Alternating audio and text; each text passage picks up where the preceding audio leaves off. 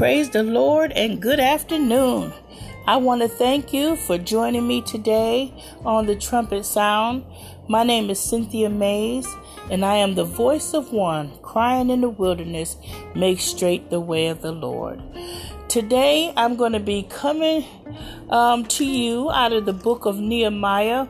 We're going to start at the first. Uh, the first chapter. We're going to go from the first to the fourth verses. And it reads in this wise The words of Nehemiah, the son of Hachaliah, it came to pass in the month of Chislev, in the, excuse me, 20th year, as I was in Shushan, the citadel, the Hanani, one of my brethren came with men from Judah, and I asked them concerning the Jews who had escaped, who had survived the captivity, and concerning Jerusalem. And they said to me, The survivors who are left from the captivity in the province are there in great distress and reproach. The wall of Jerusalem is also broken down, and its gates are burnt with fire. And I just want to stop right there. So now Nehemiah, like most of us, responded. And now Nehemiah, like most of us, responded just like we would when faced with um, terrible news especially news that concerns our people or our home. He began to weep. And there's nothing wrong with weeping. Weeping is a way to relieve you of tension and of stress. It's a way to restore you back to health. It also can clear your mind enough so that you can talk to God with clarity of mind. Also, it doesn't last always. Psalm 30 and 5 said, Weeping may endure for a night, but joy comes in the morning. The thing is, we have to hang on in there and hang on in there till the morning comes. We got to keep serving, keep encouraging ourselves, staying in the Word, and keep praising God. And we can't do it in our own strength. But Philippians 4 and 13 says, I can do all things through Christ which strengthens me. So all we have to do is depend on the Lord to strengthen us through these tough times. He also began to pray to God and confess the sins and repent. In Nehemiah 1 and 7, it says, We have acted very corruptly against you and have not kept the commandments the statutes nor the ordinance which you commanded your servant Moses. And sometimes when when there is a lot of bad things that's happening to a people or a race, sometimes you got to ask yourself is there sin involved? Have we sinned against God? Are we living right? because it was because it was because it was because of their sins that they went in captivity in the first place. So, like in Nehemiah's days, a lot of people have walked away from God. But ever since slavery, when we were first introduced to the Bible and Jesus, we've served the Lord as a people. In fact, we use old Negro spiritual as an escape plan but it was our it was our serving and dependence on the Lord that carried us through these tough times we face, that brought us through and is yet bringing us through hard times as a nation. And God wants us to turn around and come back to Him. And if we take a look at the world today, excuse me, you would you would say, what is going on? Why so much turmoil? I don't want to address all the world's issues today because God told us about that. He said that in the last days there would be perilous times, and you can read that in 2 Timothy 3 and 1. But what I want to talk about is the injustice that our black people have suffered in this country as a nation, especially our black men. It's by the systemic racism that's plaguing our nation, and everyone just wants us to shut up about it. Be quiet.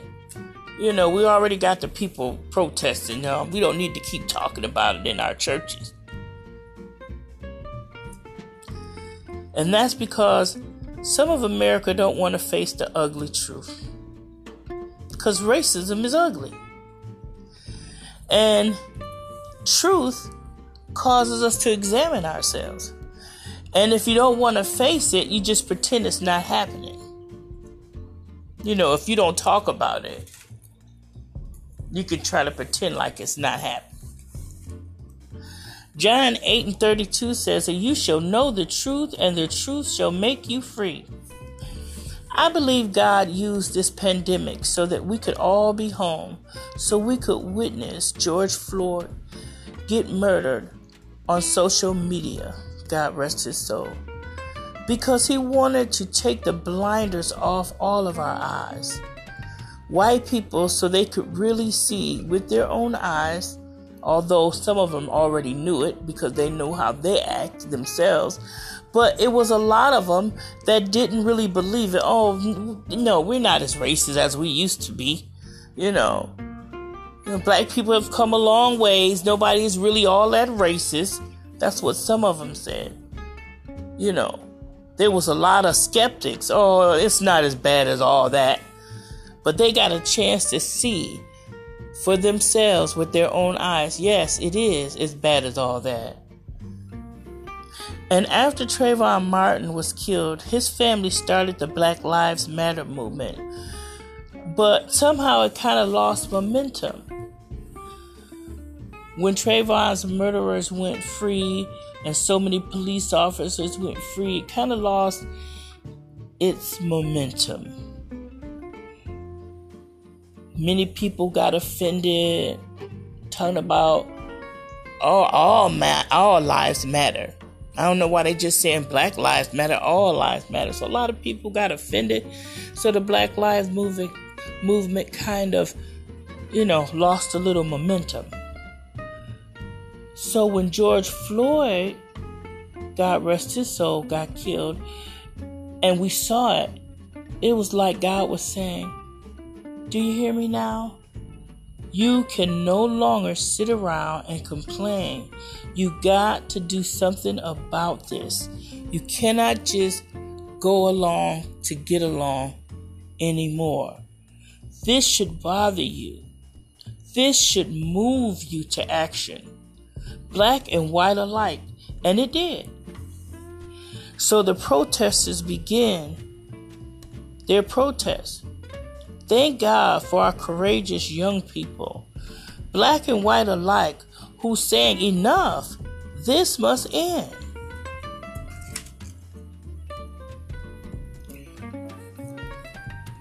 They're taking a stand and protesting these injustices.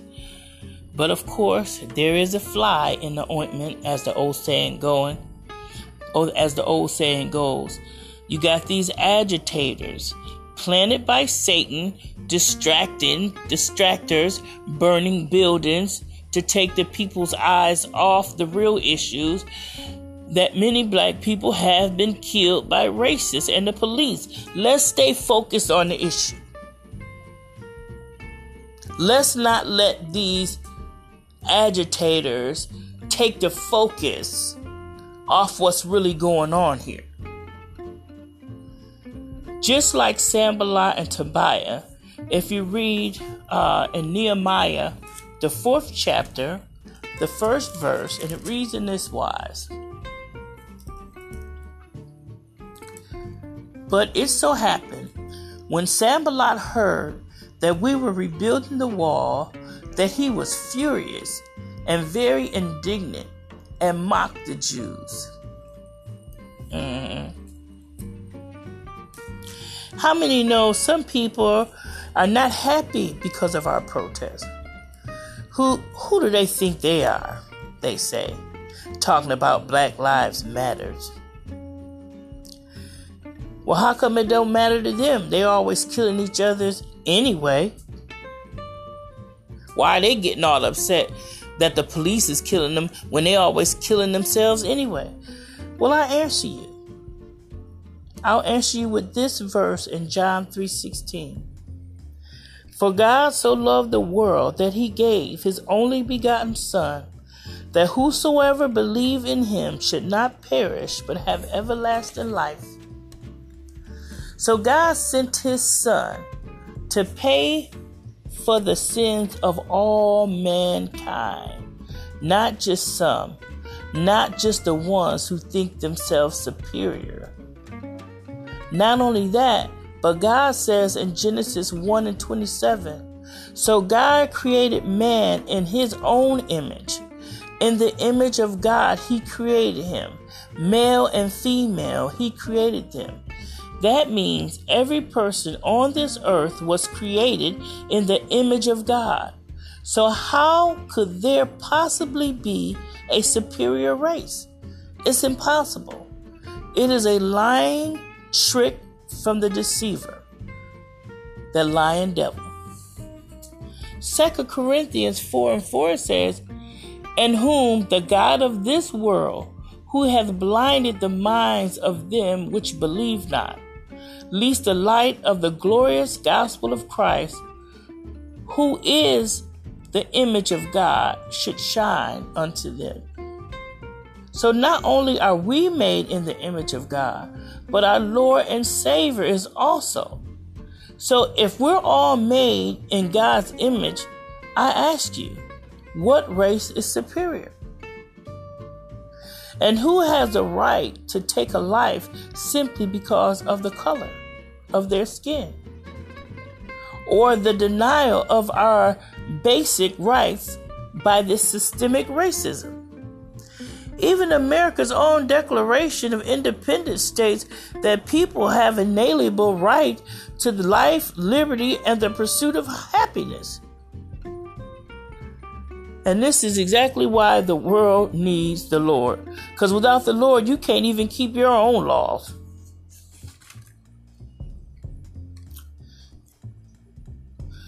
So now, in the tail end of John 15 and 5, it says, Apart from me, you cannot do nothing. We need the Lord to keep His laws. We need the Lord to be able to live a godly life. But let me go back one more time to Nehemiah 4 and 1. But it so happened when Sanballat heard that we were rebuilding the wall that he was furious and very indignant and mocked the Jews. How many know when we st- when you start trying to rebuild and when you start trying to to change a, a system, people can get angry. They don't want it to change. Oh, Sanballat, they were all okay as long as the wall was torn down, and uh, and the children of Jeru- and the, and the Jewish people wasn't trying to rebuild it. As long as it was in rubbles, it was okay. So as long as you know we didn't make no noise and police was able to keep on killing black people and if it hadn't been caught on tape they would have got away with it. As long as the dirty little secret of racism stayed a dirty little secret although we all knew it was there it was there. We all know about racism but as long as you don't make no waves as long as you don't say nothing as long as you don't stir up no no strife don't don't protest. I mean, it's okay, but if you get tired along the way, okay, we'll talk about it for a few minutes. But then then they'll try to shame you into not talking about it.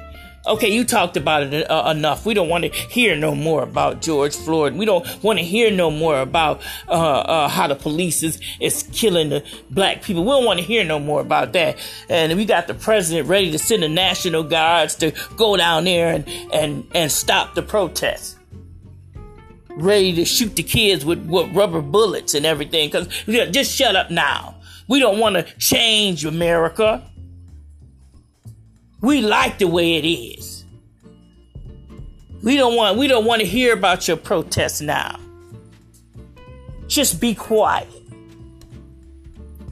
But we're not going to be quiet. Because it's time to speak up Not only is it time to speak up about racism, but it's also time to speak up on black on black crime. Because a lot of people say, how come black lives don't matter to black people? And I'm going to tell you something, that's a valid question.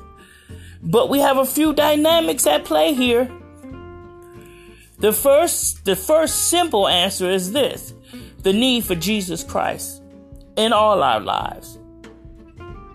The first thing is that the gospel has to be preached to all. Almost every saint I know wants to be a preacher, even though they might not admit it, but everybody want to hear that God got a call on their life. Yet, when presented with opportunities to share the gospel, some of us clam up. That's the time to preach. The Bible says, go into all the world and preach the gospel. You a witness. You saved. Now's the time to preach it. Oh, I see. Oh, you don't want to do that because that's not in the congregation. That's not in front of the pastor. That's not in front of the people. You won't get no accolades out on the street one on one. But let me tell you something God sees you wherever you are. God sees you when you witnessing on the bus stop. He sees you at the grocery store. That's your that's your accolades. That's setting setting up your treasures in heaven. You know, so go ahead and witness. You want to preach? Preach. Preach the gospel to a dying world. Get out and give somebody your testimony. Tell them how God saved you. Tell them how God delivered you. That's how we're going to change the world one by one. If everybody get out there, you tell one black man, I'll tell another black man, you tell another black man, you tell a black woman, you tell a white woman.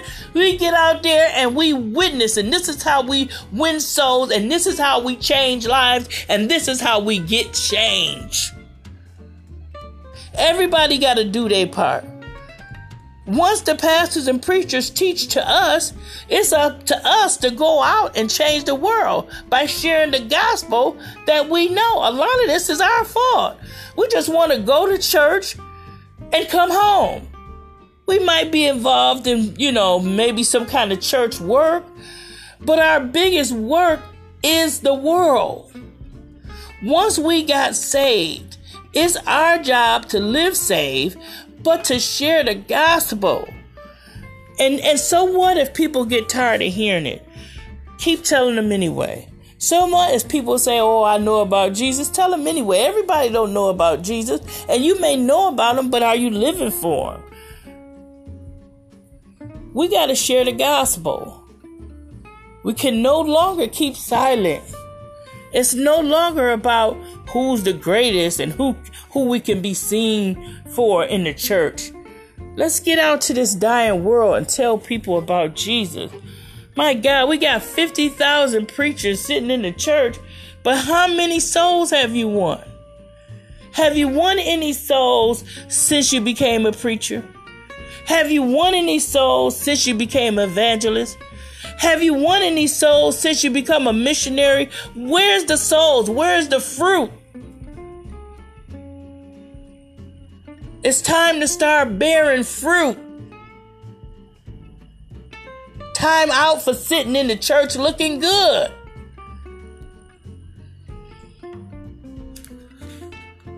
People are dying in the street. You know, every time we turn on the news and we hear about another black person killing another black person, that should send us running in the church. We got, maybe that's why we home. Maybe we home now so we can get out and start witnessing. We can get on the phone now and start witnessing. It ain't, uh, ain't nobody's giving us a towel for our head. Nobody's, you know, nobody's giving us any accolades. Now we in our room uh, filming and people at home, you know, filming or they sitting in the church and it's empty, but they filming. You know, it's not about any accolades anymore. Now it's simply let's win these souls because Jesus is soon to come. Now we don't got a whole lot of stuff distracting us. We're not worrying about build building a building and building this and building that. Now our concentration is on what it's supposed to be on all the time. Let's build these lives. Let's build the body. Let's win these souls for Jesus. He's soon to come. And we got to tell people what thus saith the Lord.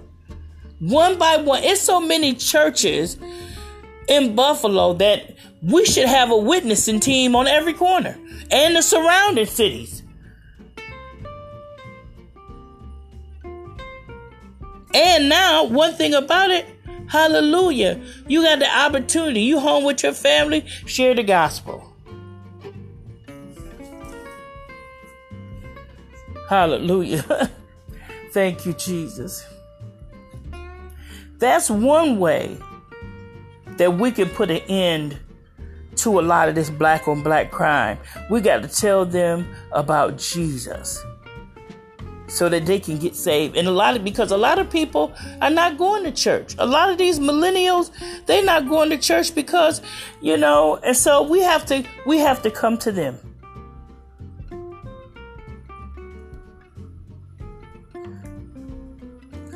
It's amazing how when we hear about the disciples going out two by two in the Bible, how excited we get about their witnessing and the different ones, you know, stand in Christ. You know, when we hear about, you know, Elijah or Ezekiel or Jeremiah, when we hear about Apostle Paul or Peter, you know, when we first get saved, we get all excited. I want to be like this one and that one.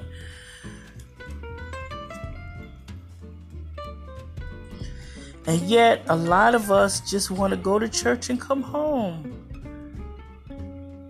And now we've been given an excuse. You hear people say, My witness is my life. I don't have to say nothing.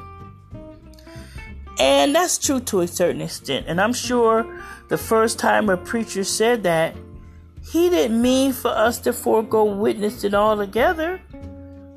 But it did give a lot of fearful people an excuse not to witness. Now, I agree that your lifestyle is the most important. We have to have a holy life. But we also have to open our mouth and say something. Jesus went about teaching and preaching, healing the sick, raising the dead, casting out demons. He just didn't go to the synagogue. He was outside most of the time. When he witnessed to the woman at the well, he said he must needs go to Samaria.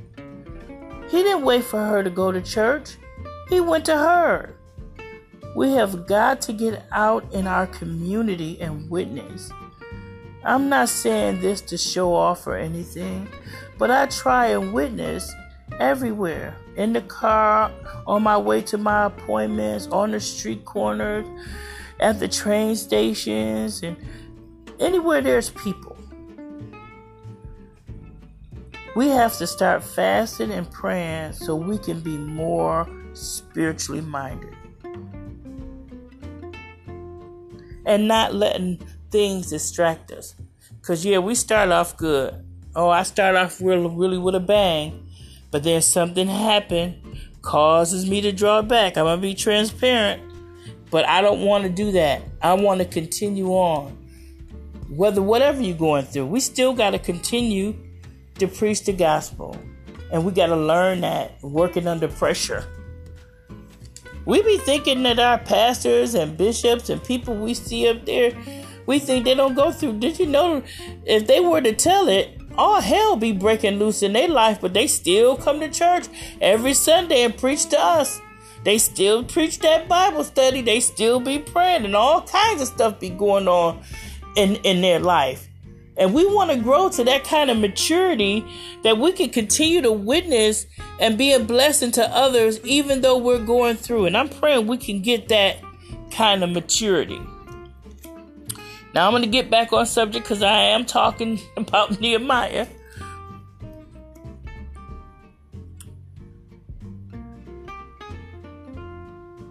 Hallelujah. Thank you, Jesus. God is so good. I just thank the Lord that He wants us to encourage us. And I would I would try to encourage you even right now. Now while we're in the house for this corona and we're not going out much, let us start preparing ourselves by fasting, praying, getting in that word more than we ever had before. You know, taking every opportunity to, because t- you know, the more we get in that word and the more we pray, the more spiritual we get, the less fear we have. The Holy Spirit will be strong in us, and we will be able to go out and witness and tell people, and we'll have that zeal and that joy. You know, it don't just come upon it. We have to work for it. We have to seek the Lord for it and get our zeal back and our desire. I, I, I don't know about you, but I don't want to see nobody going to hell. I don't want to see that. I don't want to go, and I don't want nobody that I love to go. I don't even want my enemies to go, except the devil. But I don't want my enemies to go. It's our job to love people. God loved us. That's why he sent Jesus. Luke 4 and 18 says, The Spirit of the Lord is upon me because he has anointed me to preach the gospel to the poor. He has sent me to heal the brokenhearted, to proclaim liberty to the captives, and the recovery of sight to the blind, to set at liberty those who are oppressed. Set at liberty those that are oppressed. This is what our job is. This is what Jesus came to do.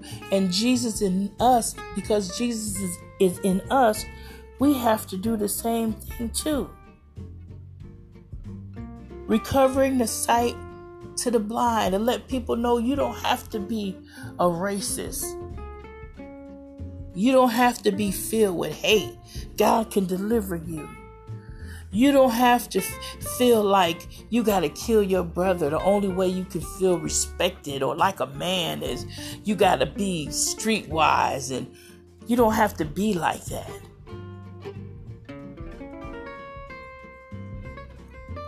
So we're here to preach the liberty to the oppressed so people can be free, to know that God loves them. God hasn't forgot about us, and God hasn't forgot about us as a nation.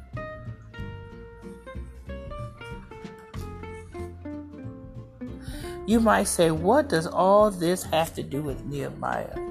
Well, I tell you, when Nehemiah heard the condition of his people and the condition of his beloved city Jerusalem, he wept and mourned. And when we take a look at the inner cities of America and we see black men killing each other at an alarming rate, and you see that the authorities are not giving much time or energy to solving these murders because not many people are arrested for these crimes, which is why black people think they got to take it in their own hands to solve these crimes. This makes me weep and mourn. I wept when I heard of Trayvon Martin and Tamir Rice and Michael Brown and Eric Gardner and Philando Castile and Breonna Taylor and to see George Floyd actually get murdered on social media, it made my heart break. And I wept and cried and prayed to the Father, as did many of you. No, we're not going to be quiet. No, we're not going to go away. And we're not going to forget about it. God is on our side because black lives not only matter, but they matter to God. It may not be brick or mortar or wood or iron that's broken in our land, but it is similar in that it is the brokenness in the hearts of God's people in our culture, in our community, in our country fatherless children, not just because not, not just because the fathers left, but because they have been murdered or put in jail, given excessive time, even for non-violent crimes. Wives without husbands, mothers without sons. Our walls have been broken and our gates have been burned with fire. Metaphorically speaking. In ancient times, walls were put up around cities to protect its inhabitants from bandits and gangs and from wild animals. Our black men are like our walls in our family. They are protectors, breadwinners, fathers, husbands, and sons.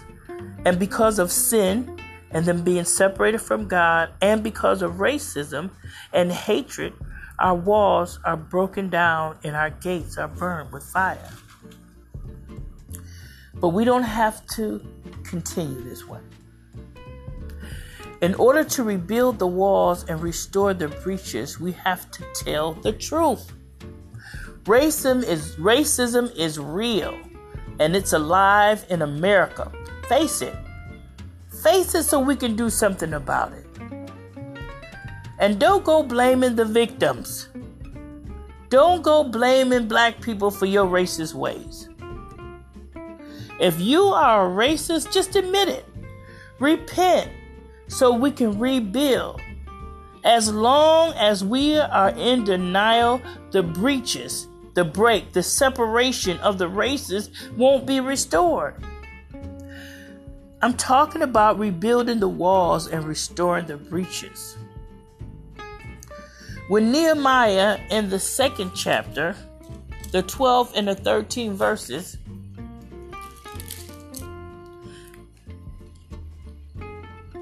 He didn't waste time pretending. Let's read. Then I arose in the night, I and a few men with me. I told no one what my God had put in my heart to do at Jerusalem, nor was there any animal with me, except the one which I rode. And I went out by night through the valley gate to the serpent well and the refuse gate, and viewed the walls of Jerusalem, which were broken down, and its gates, which were burned with fire. He went out, he inspected it, and he said to himself, and he saw in his own eyes the destruction that happened to his wall. He didn't pretend like it wasn't there. He saw the damage and he knew something had to be done. And that's why he prayed. And that's like these young people. That's why they're protesting. And I pray God gives them the strength to continue the fight. And I pray God will send more protesters out into the fight. And I pray that they have strength not to give up. Because I'm talking about rebuilding the walls and restoring the breaches. And we, as men and women of God, taking every opportunity God gives us to share the gospel with our loved ones and our friends, living a godly life before them, letting them know that they don't have to be fooled by the enemy any longer. If they give their heart to the Lord, God will teach them through His Word how to be men, and that having two and three women does not make you a man, but being able to commit to one woman, your wife, and your kids, and being self controlled and loving and kind, providing for your family. That's what being a man is all about. I'm talking about rebuilding the walls and restoring the breaches mothers and fathers teaching their little girls that big breasts and butts is not all there is to be in a woman. That's all you see on TV. Everybody want to have big breasts, big butts, big lips, and like that's all it is. Even even Kim Kardashian is starting to change her ways. Now she want to be a, a lawyer. Cause she she realizes this is more than life than what you look like. If you would turn with me to Proverbs 31, the Bible said, Who can find a virtuous woman? Because her price is far above rubies. Hallelujah. Her price is far above rubies. She's worth more than precious stones. Hallelujah. And if you would read with me on uh okay, Proverbs 31. Let's go down to the 26. Let's read from 26 to 29 right quick. This is a virtuous woman. It says, She opens her mouth with wisdom. On her tongue is the law of kindness.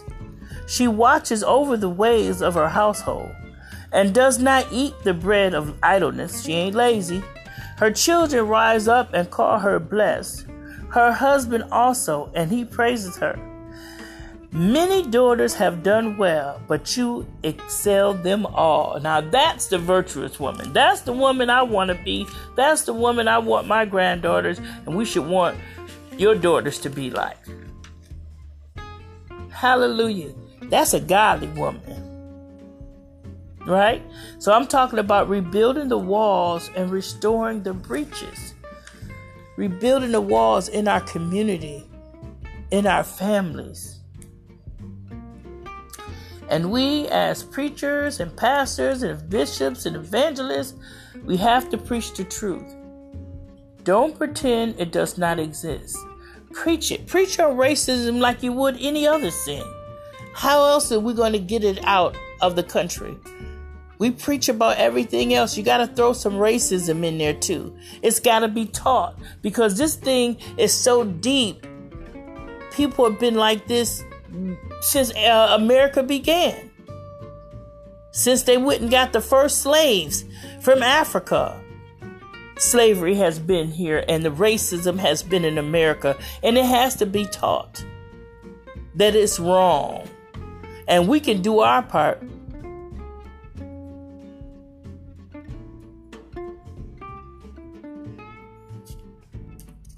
We got to preach it until healing takes place till forgiveness takes place.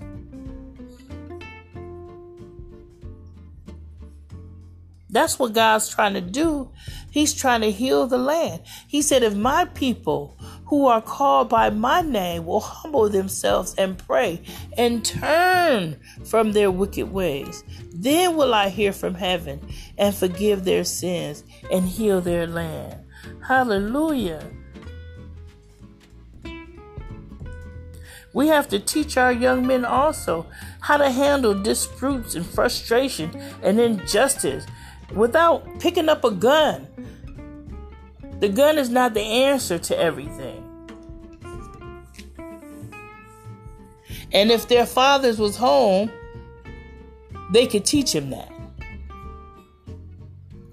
What is at the root of all this hatred? Because that's what racism is is a hatred of a person or belief that a person is less than human because of skin color. It exists in our institutions and policies that advantage white people and disadvantage people of color. At first, I thought when I was studying this lesson that racism was a spirit. But the Lord said, no, racism is not a spirit, racism is a sin.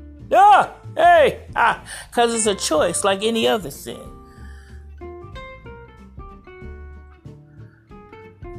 Hmm. Racism is a sin. And like any other sin, if you repent of it, God will forgive you. 1 John 3 and 8 says, He that committeth sin is of the devil for the devil sinneth from the beginning. For this purpose the Son of God was manifest, that he might destroy the works of the devil. And the Bible says right here if, if we confess our sins, he is faithful and just to forgive our sins and to cleanse us from all unrighteousness. That's First John 1 and 9.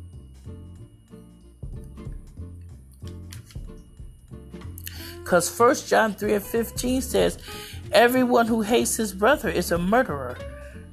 And you have, this is, I'm sorry, everyone who hates his brother is a murderer. And you know that no murderer has eternal life abiding in him. In other, in other words, you are not entering into the kingdom of heaven with hatred in your heart. And that's for all those racists going to church quoting the Bible. But you don't have to continue in this way. God came to save sinners. Some of this stuff has been in our hearts all of our lives. And we think that we are not, but just take a long look at yourselves. Nobody knows you better than you except God. And take a long, hard look at yourself, black men. You're not a man because you can carry a gun. You are a man because you because you were born a man and you were born in a in an image and in the likeness of God. And God got a purpose and a plan for your life. Despite despite what you have to face regarding of racism. If you give your heart to the Lord, the Lord will open doors in your life that you didn't even imagine. He has a plan of salvation for your life.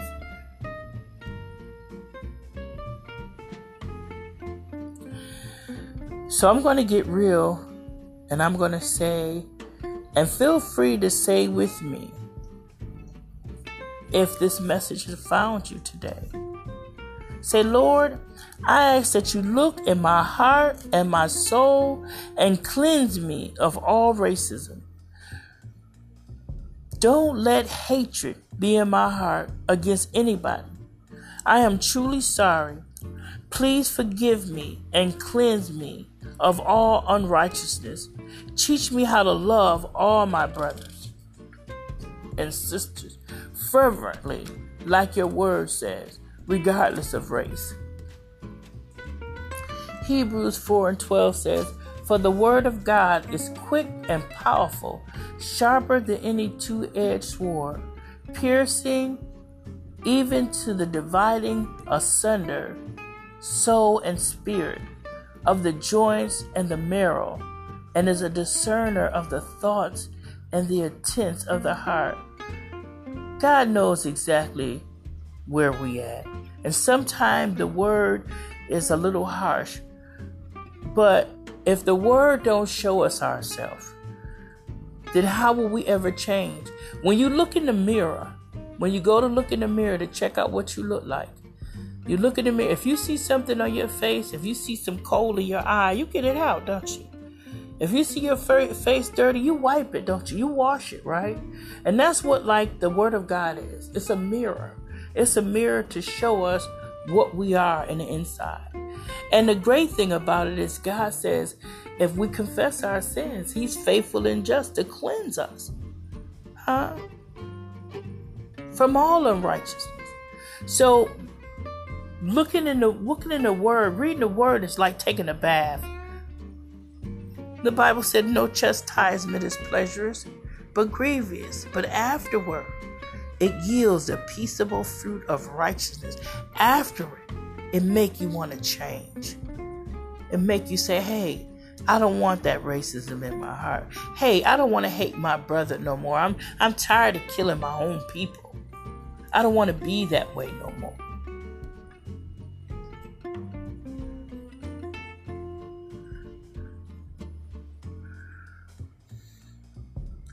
Psalm 139, 23 and 24 says, Search me, O God, and know my heart. Try me and know my thoughts, and see if there is any wicked way in me, and lead me in the way everlasting. Hallelujah. Take it out, Lord. Hallelujah. I want to be in the way everlasting. Hallelujah. I want to hear those words, well done, my good and faithful servant. So everything in me that's not like you, that's my prayer. Take it out. Root it up. Pluck it up and destroy it. I don't want it. Hallelujah. I want to be like Jesus. The Bible said, Be ye holy, for the Lord thy God is holy. Ha, hallelujah. I'm talking about rebuilding the walls and restoring the breaches. Rebuilding the walls. And yes, God can rebuild anyone's life on this planet if they accept Jesus as their Lord and Savior. But right now, the Lord's want us to talk about black and brown people right now because we are in a crisis. And it can't be swept under the rug, and we can't act like we're afraid to talk about it. And we can't go away because we're making people uncomfortable.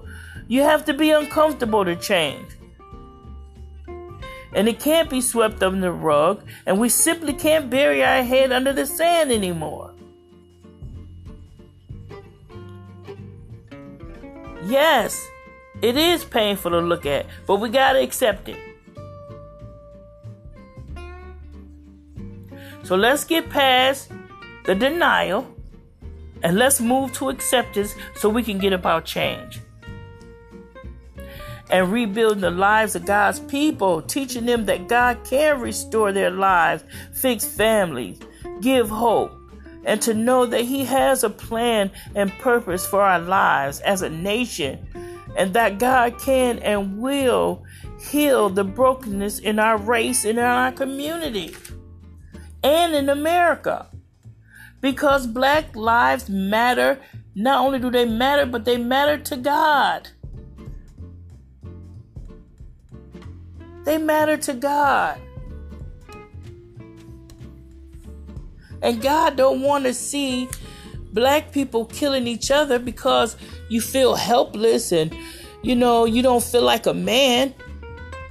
So you feel like the only way you could be a man is to get your street credit.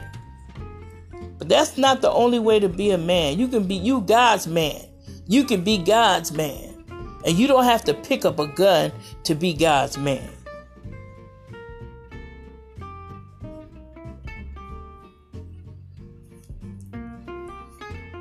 God don't want you with this self-hatred.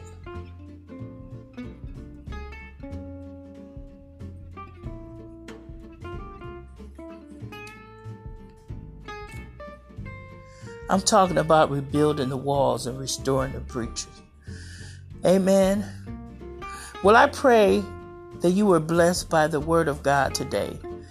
And if you saw yourself in the word and you want to repent and make Jesus your Lord, because we can't begin to rebuild without the Lord's help.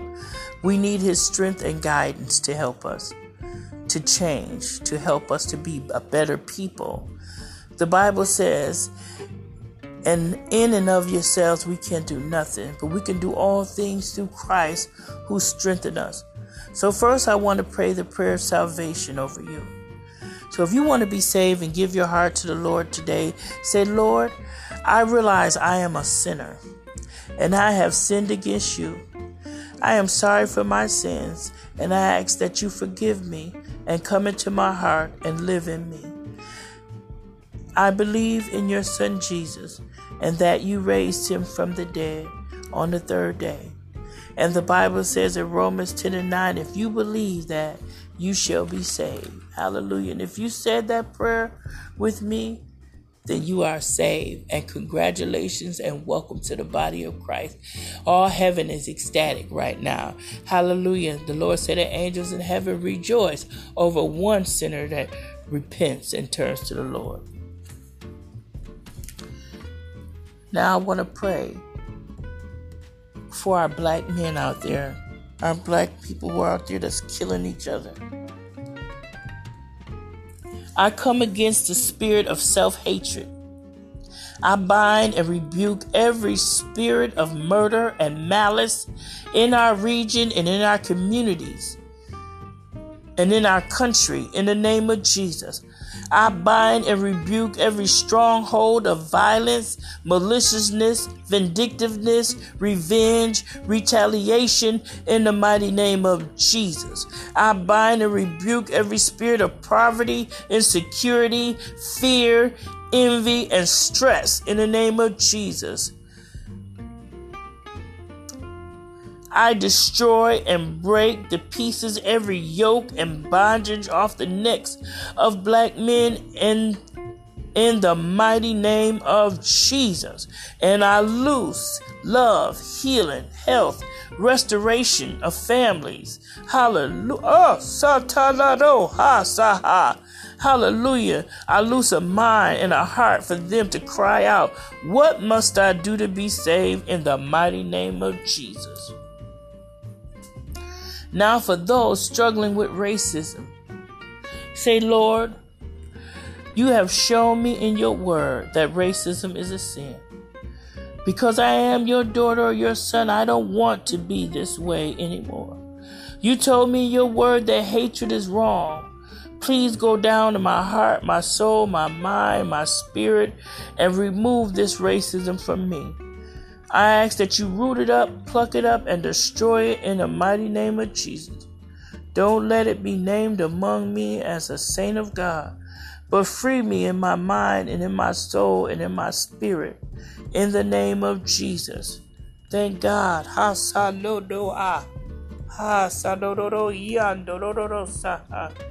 Ha saloro ha sataha saloro ah. I come against that stronghold of racism. I bind it in the name of Jesus.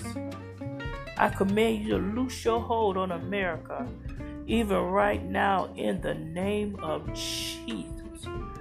I bind you from the north, the south, the east, and the west in the name of Jesus. Ha satadodo ha. I come against principalities, spiritual wickedness in high places in the name of Jesus. I loose the spirit of repentance upon this country in the name of Jesus. I loose the spirit of healing upon this country in the name of Jesus. Lord, we need you as never before to move on our behalf in the name of Jesus. For we know that black lives matter to you.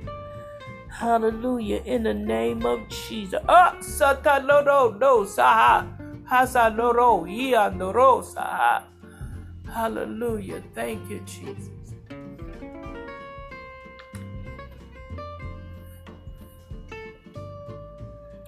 Repent, America. Repent. Repent for the error of your ways so that God can heal you and restore. In the name of Jesus. John 8 and 36 says, If the Son therefore shall make you free, you shall be free indeed. Amen. May the Lord add a blessing to the reading and the hearing of His word. Amen. God bless you.